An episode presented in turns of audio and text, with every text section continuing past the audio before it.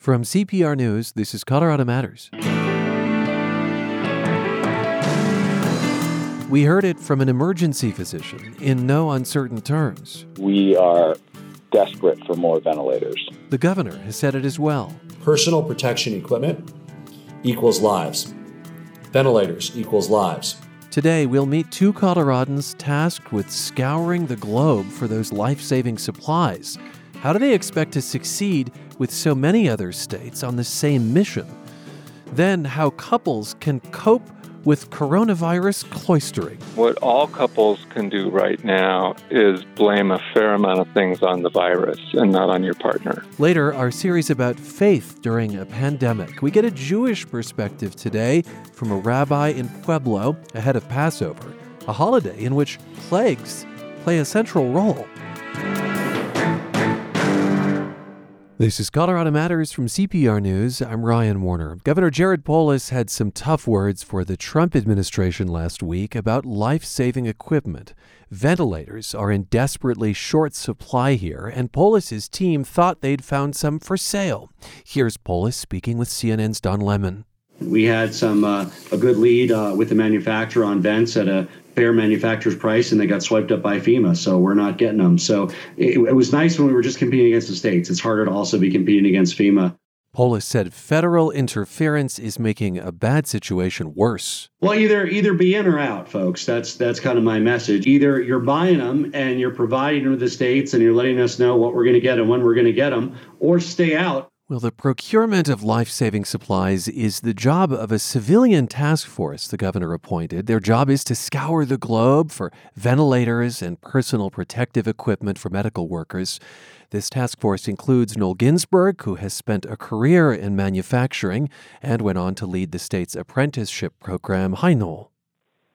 Hi, Ryan. How are you? I'm doing fine. Thanks for asking. Also with us, JB Holston. He's engineering dean at the University of Denver, also a member of this task force. And hi, JB. Hello, Ryan. Thanks for having us. I understand that you, JB, are focusing entirely on ventilators. Uh, how many ventilators did you think you'd be able to buy in this deal? And just briefly, tell me how it fell apart. Uh, let me uh, try to step back a little bit and say that we're actively looking for as many ventilators as we can possibly buy from as many sources as we can uh, buy them. Mm-hmm. And uh, this is one of um, many deals that have been on the table. Uh, I think in this one in particular, um, uh, I think the governor's been pretty eloquent about um, what happened. I don't know that I've got anything to add to that, um, but uh, the supply chains are really constrained for the next 60 to 90 days for ventilators. And so, you know, what we've what we've decided to do, what the governor's asked us to do, is look everywhere uh, and and work closely with doctors as to what solutions um, are are sufficient. Um, but yeah, this is not that wasn't the only deal that's uh, that's gone sideways as we've uh, done this work. Well, let's unpack that a bit. You say many deals on the table, and this isn't the only one that's gone sideways. Uh, first off, have any deals come through for ventilators? We do have purchase orders out to a number of sources, and we are expecting some deliveries uh, within uh, a few days. Uh, so uh, we do have some flow coming in. Um, we'd like to have more flow for some higher end, what I'll call higher end uh, ventilators, uh, and that's where the supply is the most constrained.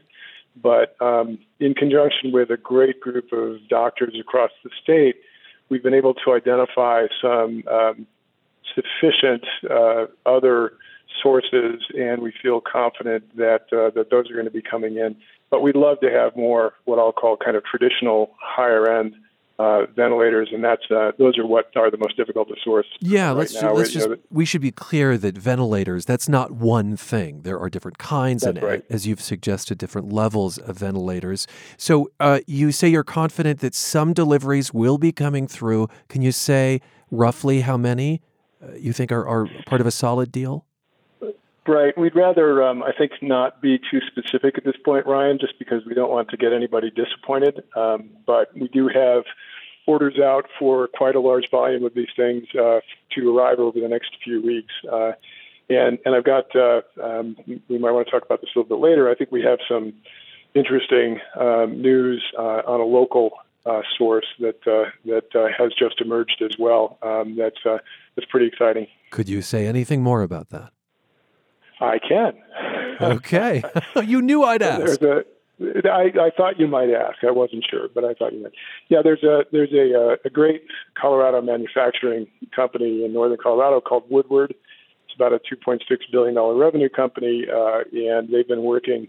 As it happens, they've been working closely with CSU for uh, for an extended period um, preceding this whole emergency, and they have accelerated that work and uh, are starting to production on a line of low cost ventilators. And uh, it looks like they're going to be able to deliver um, some significant supply here uh, to the state uh, over the next uh, couple of months. So, you know, of all of the, uh, for all the disappointments and the difficulties in this task, um, I think that's, that's some of the best and most exciting news. and I know they, you know, we asked them if they were comfortable with our sharing this with you this morning, and they said absolutely. So uh, that's certainly encouraging news. Okay, so I've just looked up this company, Woodward, as you say, in Fort Collins, and um, it looks like they may manufacture aviation parts in normal times, yeah. military transportation and power applications. Are they going entirely to ventilators or just dedicating like a portion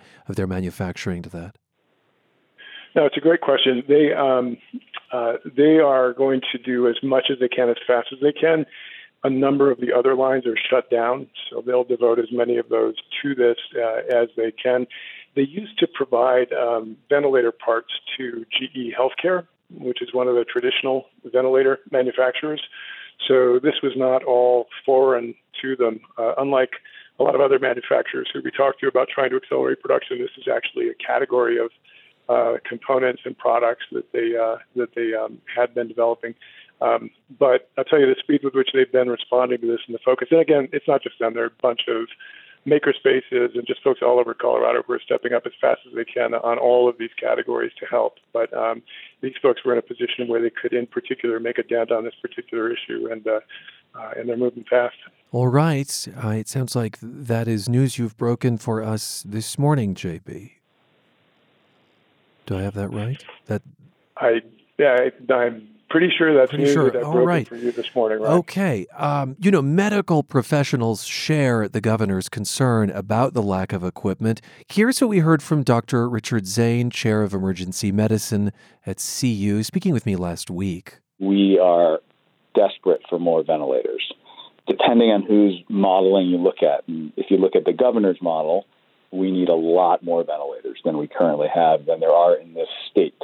Noel Ginsburg, right now, it strikes me that New York is the epicenter of the disease. We know that Governor Andrew Cuomo has said that his state could run out of ventilators. They have since gotten more in. I, I, I, want to talk to you just a bit about the competition here. So, we heard that FEMA sort of snatched up one cache of ventilators that Colorado had identified. Meanwhile, there are presumably 49 other states doing this to some degree. Shouldn't equipment be allocated based on what states have the most urgent need? Shouldn't this be elastic and flexible, Noel?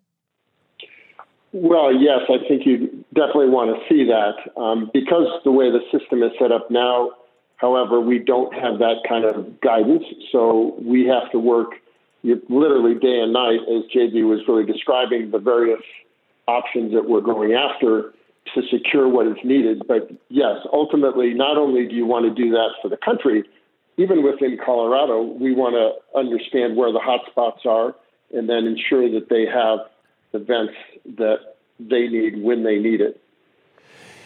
And so, does that allow for a kind of cooperation among the states? Is that what you're aiming for? Or if Colorado gets a hold of a cache of ventilators, are you going to hold dear to it? You know, that's a decision that would be made um, certainly by the governor, so I wouldn't want to speak for him. But I think all of us that are working on this in Colorado want to protect the people of Colorado and this country. And so I don't think there will be any hoarding of product and or ventilators. Right now, though, we just don't have visibility uh, through the federal system as to where those inventories are. So we can only work on what we know that's necessary here in our state.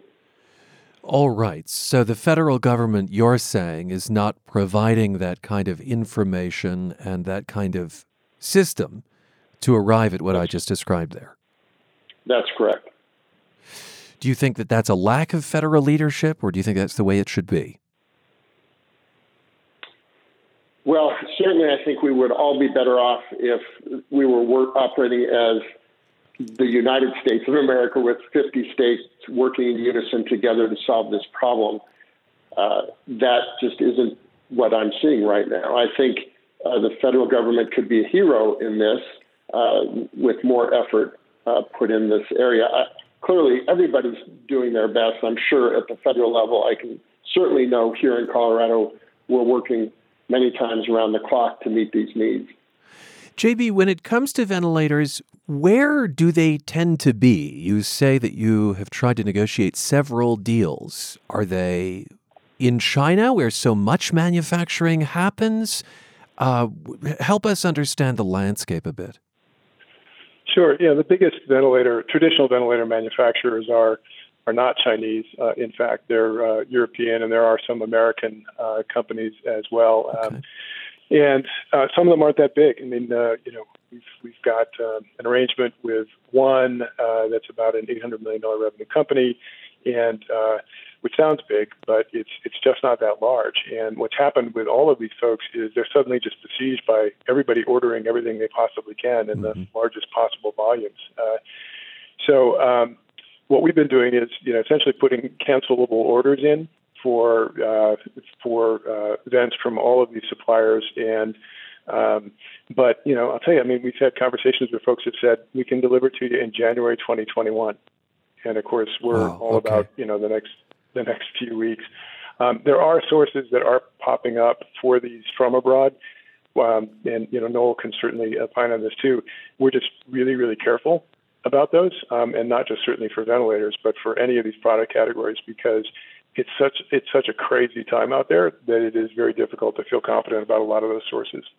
Right. I mean, it's one thing to say, "Oh, we've found some ventilators." It's another thing to know one that they work, two that they're the proper kind. And so, JB, are you starting to talk through what reasonable backups would be? In other words, if not the yeah. ideal Cadillac model, what else Correct. could you rely on that provide, you know, similar life-saving interventions?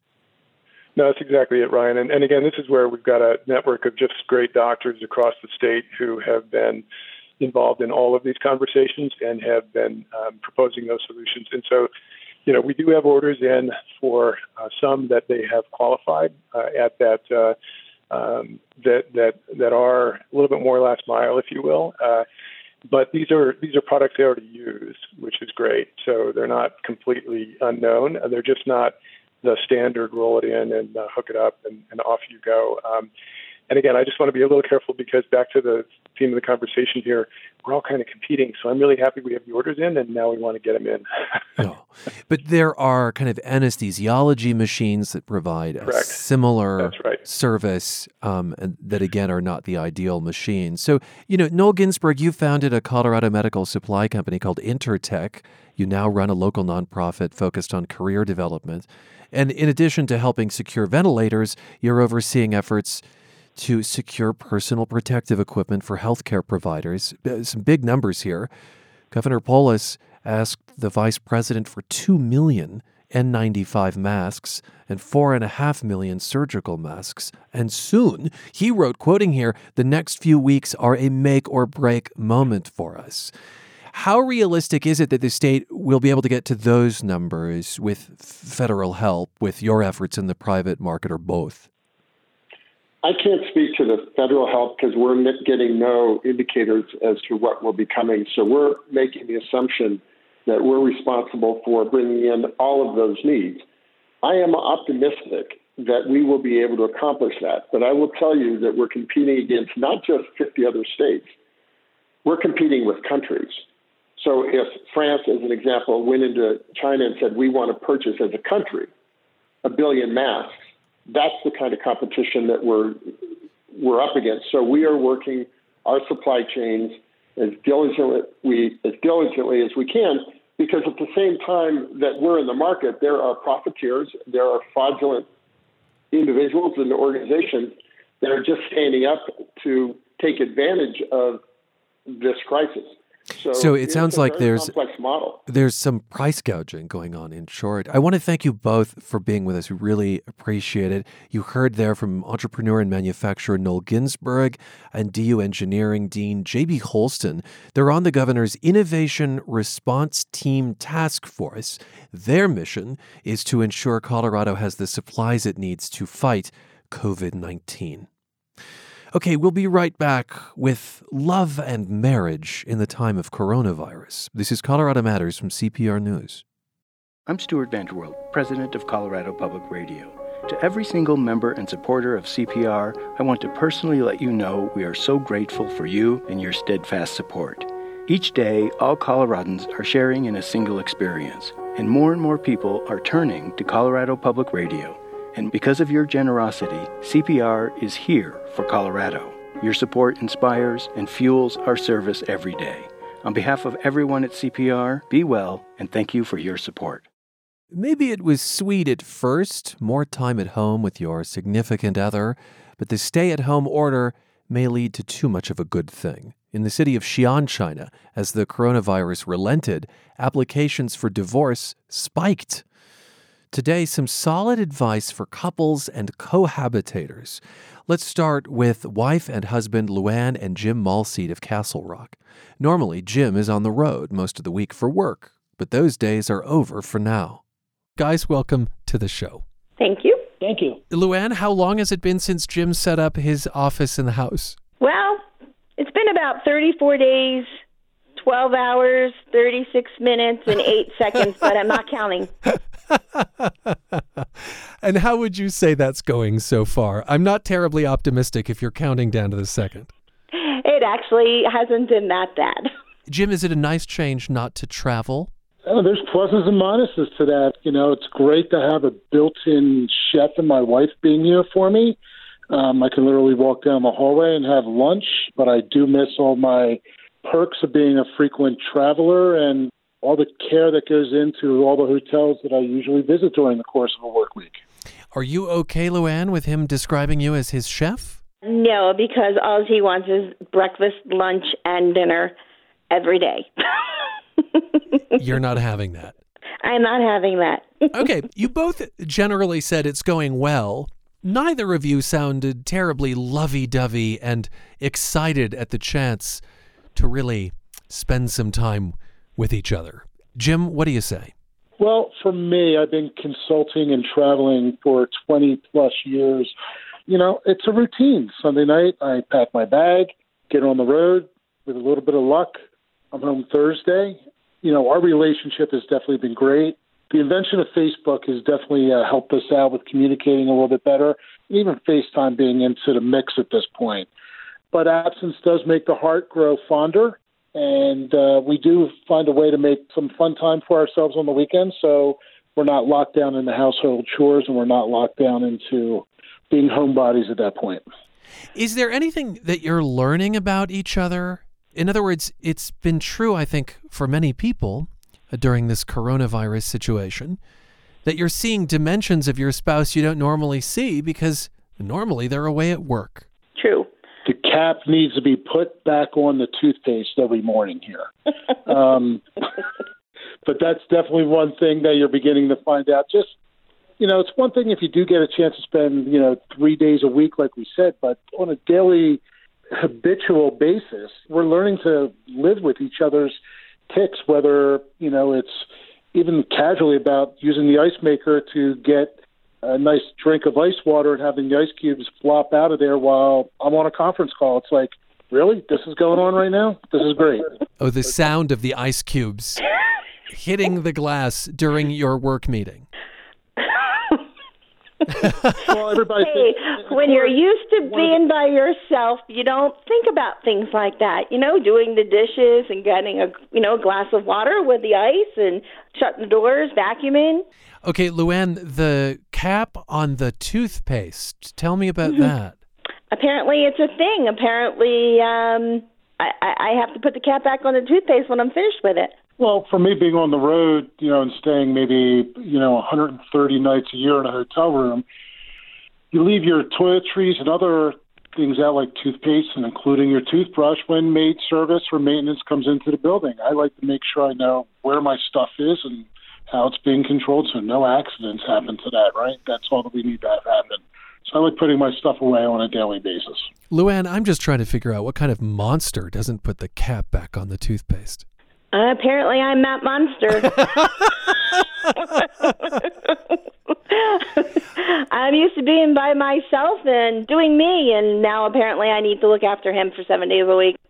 Well, I have to say, you two seem to be weathering this rather well, and it, it, may be comforting to know that even though it may not seem like it right now, you're not alone. For this segment on love during coronavirus, we asked listeners to chime in. Uh, one frazzled man told us that stress in their one bedroom apartment is through the roof. he, he tweeted, When I'm on the phone, my wife can't watch TV, can't play the radio, can't use her mixer.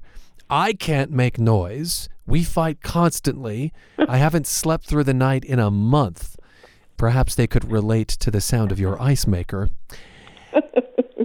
Okay, you two uh, stay on the line with me. I want to bring in relationship guru Scott Stanley, who is also at home. Uh, Professor Stanley is a researcher and co developer of the Center for Marital and Family Studies. This is at the University of Denver. He is isolating with his wife and two adult children. And Scott, welcome to the show. Hey, thank you. I'm really glad to be here. Uh, you've just heard some from Luann and Jim, who seem to have a really nice sense of humor about their new 24 7 existence. Uh, how, how important is humor at this time, do you think? I had not thought about that in comments that I was preparing, but it's super important because if you can laugh at some of the things and, and the way that you're struggling, the way that you're maneuvering around each other, boy, does that beat the heck out of arguing or, or getting grinchy at each other. A lot of response from CPR News Instagram followers. One couple reports they're trying to be cognizant about being more tidy and doing their share of cleaning. Still, another couple says they do a power hour of chores after dinner and then they relax together guilt free. Uh, it seems to me, Scott, those are almost declarations that couples are making, promises or commitments. Does that sound like the right path? It is because I think what's happened to everybody right now, almost regardless of their specific circumstances, is routines have just blown up. You know, everybody's normal routine, how much they go out, whether they work outside the home, etc. Most people's routines have blown up. And one of the things that I like to talk about with couples is to decide and not slide. And what I mean by that is instead of just letting things happen, there's certain things happening right now for a lot of couples that people should actually try to make a decision about, just like that last example that you just raised.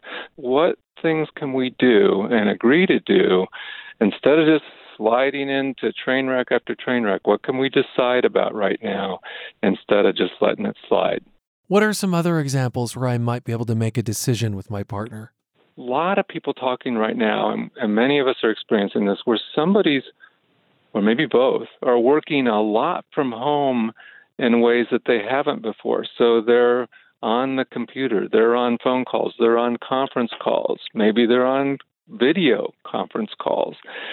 And those things generate a fair amount of noise and need to maneuver for other people in the house. You need like a space over here. And so everybody's inconvenienced. The the woman that you mentioned in the apartment with her partner where you know he's on these conference calls and she can't do what she normally does. She can't listen to music, she can't watch shows.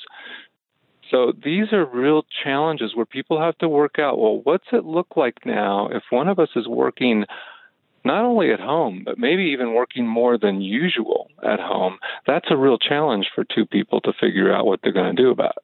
Another listener says, We're talking about things right away if we are upset or if we need to set boundaries. That strikes me, Scott, as a way to avoid stewing on stuff and getting resentful.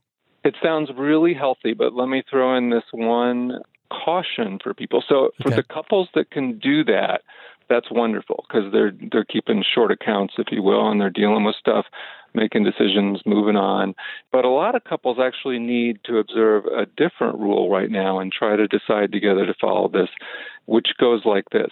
Just because some event happening right now, before one of us or between both of us, triggered an issue, it does not mean that this moment is the best time to talk about that issue. And we do this all the time in our lives. Like events about money happen all the time, events about space, events about who's doing what around the house. And what a lot of couples do is they let the event drag them into an argument or a conflict right then about that issue instead of setting aside some other time together when they're at their best and they can, well, let's talk about this. What should we do differently? Not a big conversation, but just a tight one about how can we handle this to protect our relationship? Ah, interesting. So you have to make that decision for yourselves. Jim, Luann, which category do you fall into? The the folks who talk about something right away or need a little space before? We definitely communicate to each other right off the bat. For us, our points have been really up to this stage all minor related things like, you know, the infamous toothpaste that we talked about replacing the roll of toilet paper at this point on the on the proper rung and in the right direction. All little things like that that have come up that are things that we are, are a little bit snide with each other about, but we deal with the sarcasm and the humor, and it tends to help out. It's so funny. I saw a meme about couples creating an imaginary third person in their relationship, and when when something is amiss, you know, like someone didn't put the cap on the toothpaste, you say that third person gets the blame. You know, oh, that was that was Mindy. You know, this is such a great point, and what all couples can do right now is blame a fair amount of things on the virus. So oh. even if things were like a long-standing pattern between the two of them uh, that maybe they haven't been dealing with at the moment, it's a pretty good idea to blame a good number of things on the virus and not on your partner. Oh, I just love that, Scott. I, I, think that we've been in such terror of this virus. It feels really good to heap some stuff on it. Yeah, this may be about the only thing that it's good for is this, which is giving us all a clear external common enemy in our relationships so that it's not all about me and you. Speaking of the fear around this, Another of our listeners wants to know how do we cope with taking turns being shut down and panicking? I guess this assumes that uh, both members of a couple should not be panicking at the same time, Scott. well, you know, that's a fascinating point. I don't know of any studies on that, but they might exist. I do think for a lot of fairly well functioning couples, they do work that out in, in a way that both are not allowed to panic at the same time. Somebody's got to kind of keep their hand on the wheel. And I do think when you have two people that are sort of prone to panic, if they actually take turns, that can not only be a good thing, but they should appreciate that about their relationship. Hmm. Now, something a lot of people could do right now, if one or both tend to be pretty reactive to the anxiety and the fear, uh, and this is a conversation. They have to sit down and just like a 10 minute conversation, share a little between the two about what kinds of things are actually most supportive for you because it may not be what your partner finds supportive. You know, we'll tend to do the thing for the other that we want, that we find supportive. But it's a good moment to like, you know, one may say, you know, actually, it doesn't help me to talk. I just want a hug. And the other may say, it helps me to talk a bit and just have you listen. Whatever it is for the two of them, figure that out so you can each try to, one another key of ours, do your part to meet the other's needs through this time. My wife has had a great saying, and I'll steal it. I know she's probably getting ready to say it is, you got this or we got this. And that's how we've gotten through the 28 years of marriage. You know, we, we tend to figure things out quite collaboratively, and that's got to continue in order for it to be successful. That's always been our mojo. We've got this, no matter what it's been. And he's a little bit stronger than I am at the moment um, about the whole thing, so he's been my rock. There was a study done, it appeared in the Journal of Family Psychology, looking at couples in the aftermath of South Carolina's 1989 storm Hurricane Hugo. And it compared those who lived in counties hardest hit to those who'd suffered less. Uh, the results were that more people in the devastated counties divorced in the following year, but more people also married. Scott, what, what does that indicate to you? Yeah, the other thing they found in those counties with the, are the births were up. So divorce is up, marriage is up, births are up. And the way they described what they thought that meant, I think, is exactly right. That in this sort of time of crisis and with so much going on and the fear and the uncertainty, a number of people probably kind of reevaluated the whole trajectory of their life in these fundamentally important relationships and they made decisions they made changes. So for some that was going ahead and getting married. For some that was this is not working. Uh, and for others uh, well you can imagine two scenarios where the babies come from but yeah. you know some of those were you know kind of planned and some of them were were more you know that's how they were coping with some of the time. Uh, not to bring the room down too much, the figurative room, because we're all in different ones, but um, we got this sobering comment on Twitter. My wife of 12 years and I are in the middle of separating. As someone with a compromised immune system, as a cancer survivor, I've been staying home since March 13th. If the coronavirus doesn't kill me, these living arrangements will. Ouch. Yeah, that's it's painful because, and this is something to keep in mind during this. So if somebody's listening and they're in a relationship that's strong, they have such an asset in that right now. If they're in a relationship that is not going at all well, then it's not only not an asset, it's a real uh, difficult thing. And they're going to have to either decide together, this is our moment to try to turn this around, or it's just going to get more difficult. But there's also all the people out there that don't have a really strong, committed relationship. They don't have that partner right now. Here's one listener who says, I would love tips on how to stay connected to your significant other who you don't live with.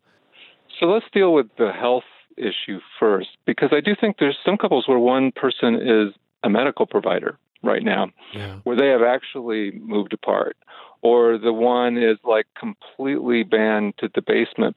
And in, in the, the situation you described, the two people have to have a pretty reasonable assessment and a sense of trust for the quality of this conversation.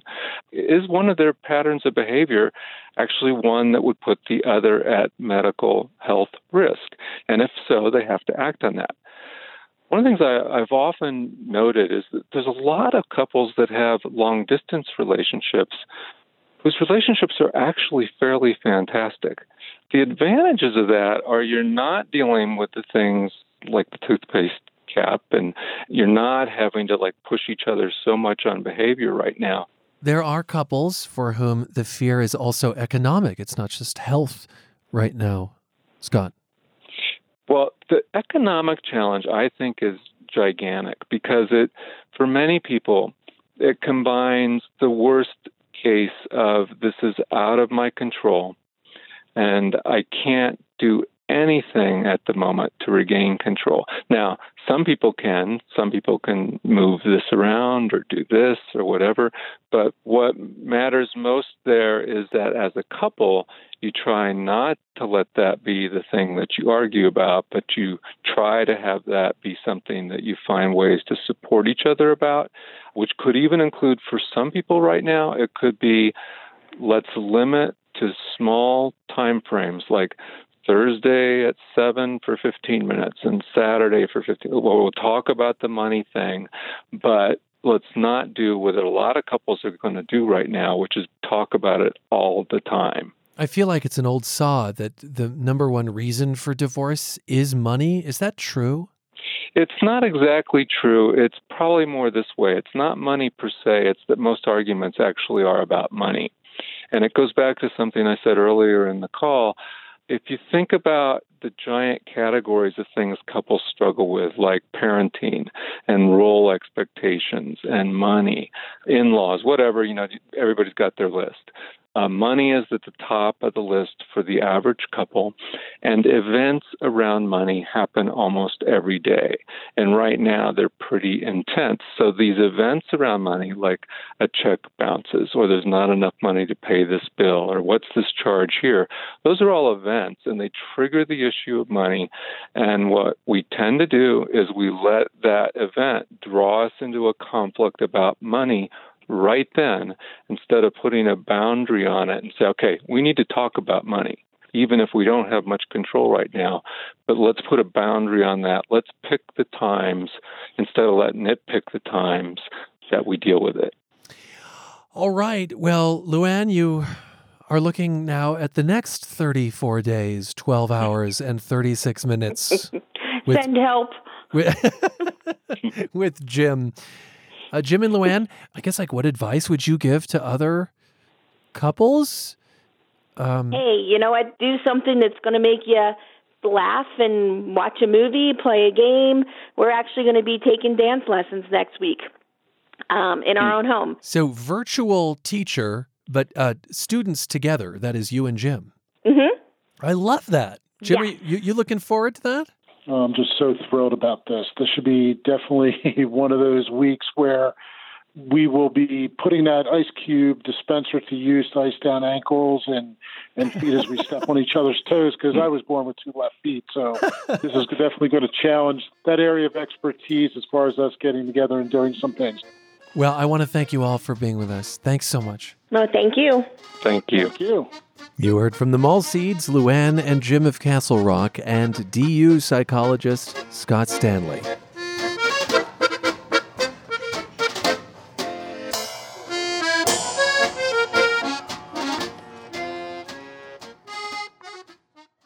Rabbi Bertie Becker has for weeks now posted Shabbat services and other video messages to Facebook. It's how she's staying connected to members of Temple Emanuel in Pueblo. Just the other day, she read a classic story about the Jewish holiday of Passover, which is getting underway. It's called The Carp in the Bathtub. When I was a little girl, I lived in an apartment house in New York City with Mama and Papa and my little brother Harry. It was not very fancy, but Papa said we were lucky. We had our own bathroom. Mama was a wonderful cook. Best of all was Mama's gefilte fish. Twice a year she made gefilte fish. In the autumn for Rosh Hashanah, the Jewish New Year, and in the spring for Pesach, the festival of Passover. Mama made her gefilte fish out of carp, Mama liked to buy her carp at least a week before Passover to make sure she got the nicest, fattest, shiniest one. But Mama knew that a dead fish sitting in the ice box for a week would not be very good when the time came to make it into gefilte fish. So Mama bought her fish live and carried it home in a pail of water. All the way home it flopped and flipped as soon as she got home, she would call, Leah, run the water in the tub. I have to admit, I eat gefilte fish not just at Passover, but year round. It's a very divisive food, though. People have strong emotions on either side. Here's the thing about Passover it is an incredibly social holiday. Families, friends, even strangers sit at big, long tables. But of course, that's not possible now with coronavirus circulating. So, what will Passover look like? And what's a Jewish perspective on these unsettling times? Well, Rabbi Bertie Becker, who you heard in that story, joins us as we continue our occasional conversations about faith and COVID 19. And uh, Rabbi Chag Sameach, happy almost Passover. Pesach Sameach to you as well. Besides relying on video, how has your job changed since the suspension of in person religious services? How do you see your role at a time like this? Well, for me, the main change is since I live 110 miles from my congregation, I'm not driving. Um, so I'm meeting people online and by phone and um, as you said, by making posts. Uh, my my role I see as keeping us connected and keeping us engaged and and through my posts, I'm trying to anticipate their concerns and um, address some issues that, that they've brought up to me either through email or through phone calls, um, assuming that the people who've reached out to me are addressing issues that other people might have as well. Yeah, so what are some of the common concerns you're hearing in the face of a pandemic? I wonder if people are asking, is this God's will? Is this God's way? Actually, that's not a question that I've heard. Huh. Um, although I imagine some people are thinking it.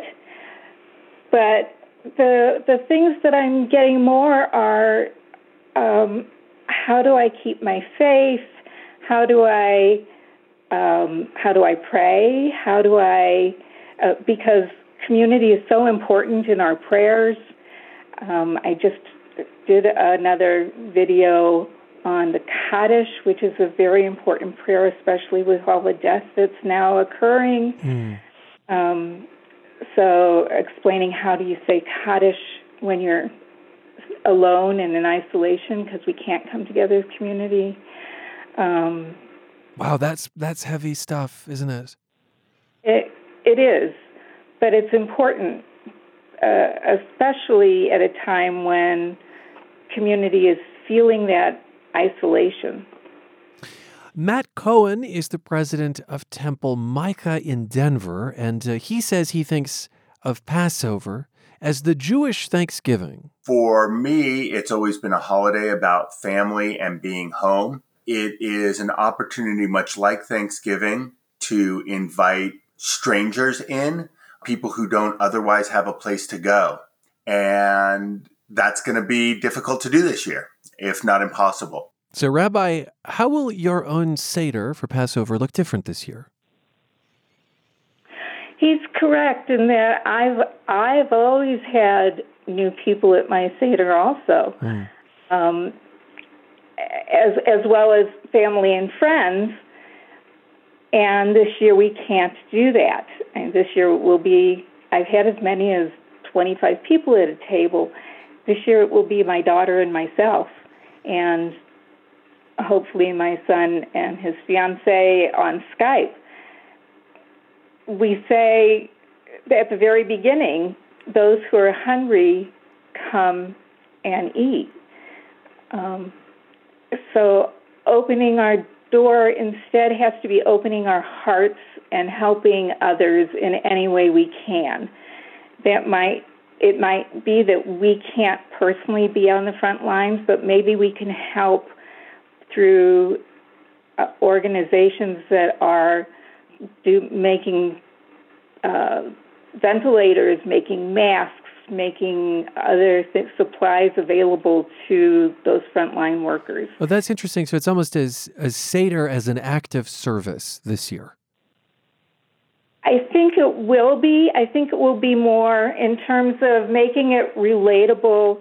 I, what I'm hoping is that people will think more in terms of what do these items mean on the Seder plate?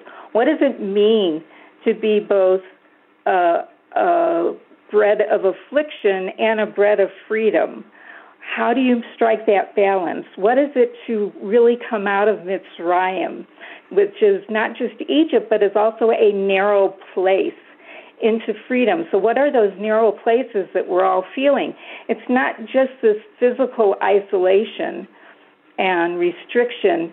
There's so many other types of of narrow places that we have when you're bullied, when you're shunned, when you're made fun of, when you're um, there's still places where there's slave labor or even slavery. Um, all of these other things that that affect us that we don't necessarily think about or don't want to think about. Maybe this is the year where we really need to think about how does the past, how do these symbols on our Seder plate really affect us today? How are they relevant today? and how do we take them forward when we're able to step out into our own freedom? Because now we can really, everyone around the world can really say, it wasn't my ancestors, it was me. I was in a place, a confined place. A confined place. It's not just a historical chapter, a story from a book. It's a lived experience. You're listening to Colorado Matters. I'm Ryan Warner, and Rabbi Bertie Becker joins us, part of our conversations about faith in the time of coronavirus. Rabbi Becker, uh, is it Temple Emanuel in Pueblo? As we heard, she has a long commute there. Uh, normally, when they meet in person, but she's been connecting with her flock uh, via video chat and recorded videos. Rabbi Jay Strear is president and CEO of the nonprofit Jewish Colorado.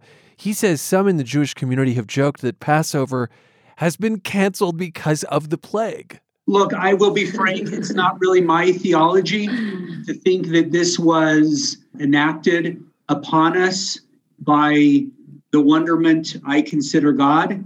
Other theologians, other uh, religious leaders may draw other conclusions. I'll just say that plagues are central to the Passover storyline. There are uh, 10 of them, including frogs, boils, hail. Do you, do you, I'd like to get back to that question I raised earlier. You say that um, you don't have lots of people asking the question, but they may be wondering it. Is it God's doing? How do you answer that question, Rabbi? How do I answer the question? Um, I, I, I don't think of God as having a hand, a physical hand in this. Um, and what comes naturally is part of what people have to address all the time. I think it's very important for humanity that that it, it seems to me that we always have the ability to face whatever it is that we're being given, hmm. and the that ability is what we need to um, to reference and to pull on. This this plague is no different than any other plague, and when we come out of it, we'll have to come out of it with our own strength and with our own messages, and it will have our own stories coming out of it, and hopefully those stories will lead us to a better place. That's I think also part of the story of the Haggadah is that that's what it's supposed to do. It's supposed to bring us strength and hope and lead us to a better place. God's hand is to say, I'm here to help you find that within you and within your community and within all of humanity. And maybe that's what this plague is about is to finally say, we're all in this together. We are one world. We are no longer separate people in isolated parts of the world. We are one humanity. Maybe we'll come out of this knowing that. You mentioned the Haggadah, the story of the Israelites escaping slavery in ancient Egypt. I think many of these themes will resonate for those beyond the Jewish faith as well. I hope that you enjoy your Seder, Rabbi. I know it'll be different, uh, but I'm grateful for your time. Stay healthy. Thank you, and you too. Rabbi Bertie Becker of Temple Emanuel in Pueblo. We spoke ahead of Passover for our series about faith and coronavirus. Previously, we heard from Pastor Caitlin Trussell of Augustana Lutheran Church in Denver. And more to come in coming weeks. I'm Ryan Warner. Thanks for spending time with us. It's Colorado Matters. You're tuned to CPR News.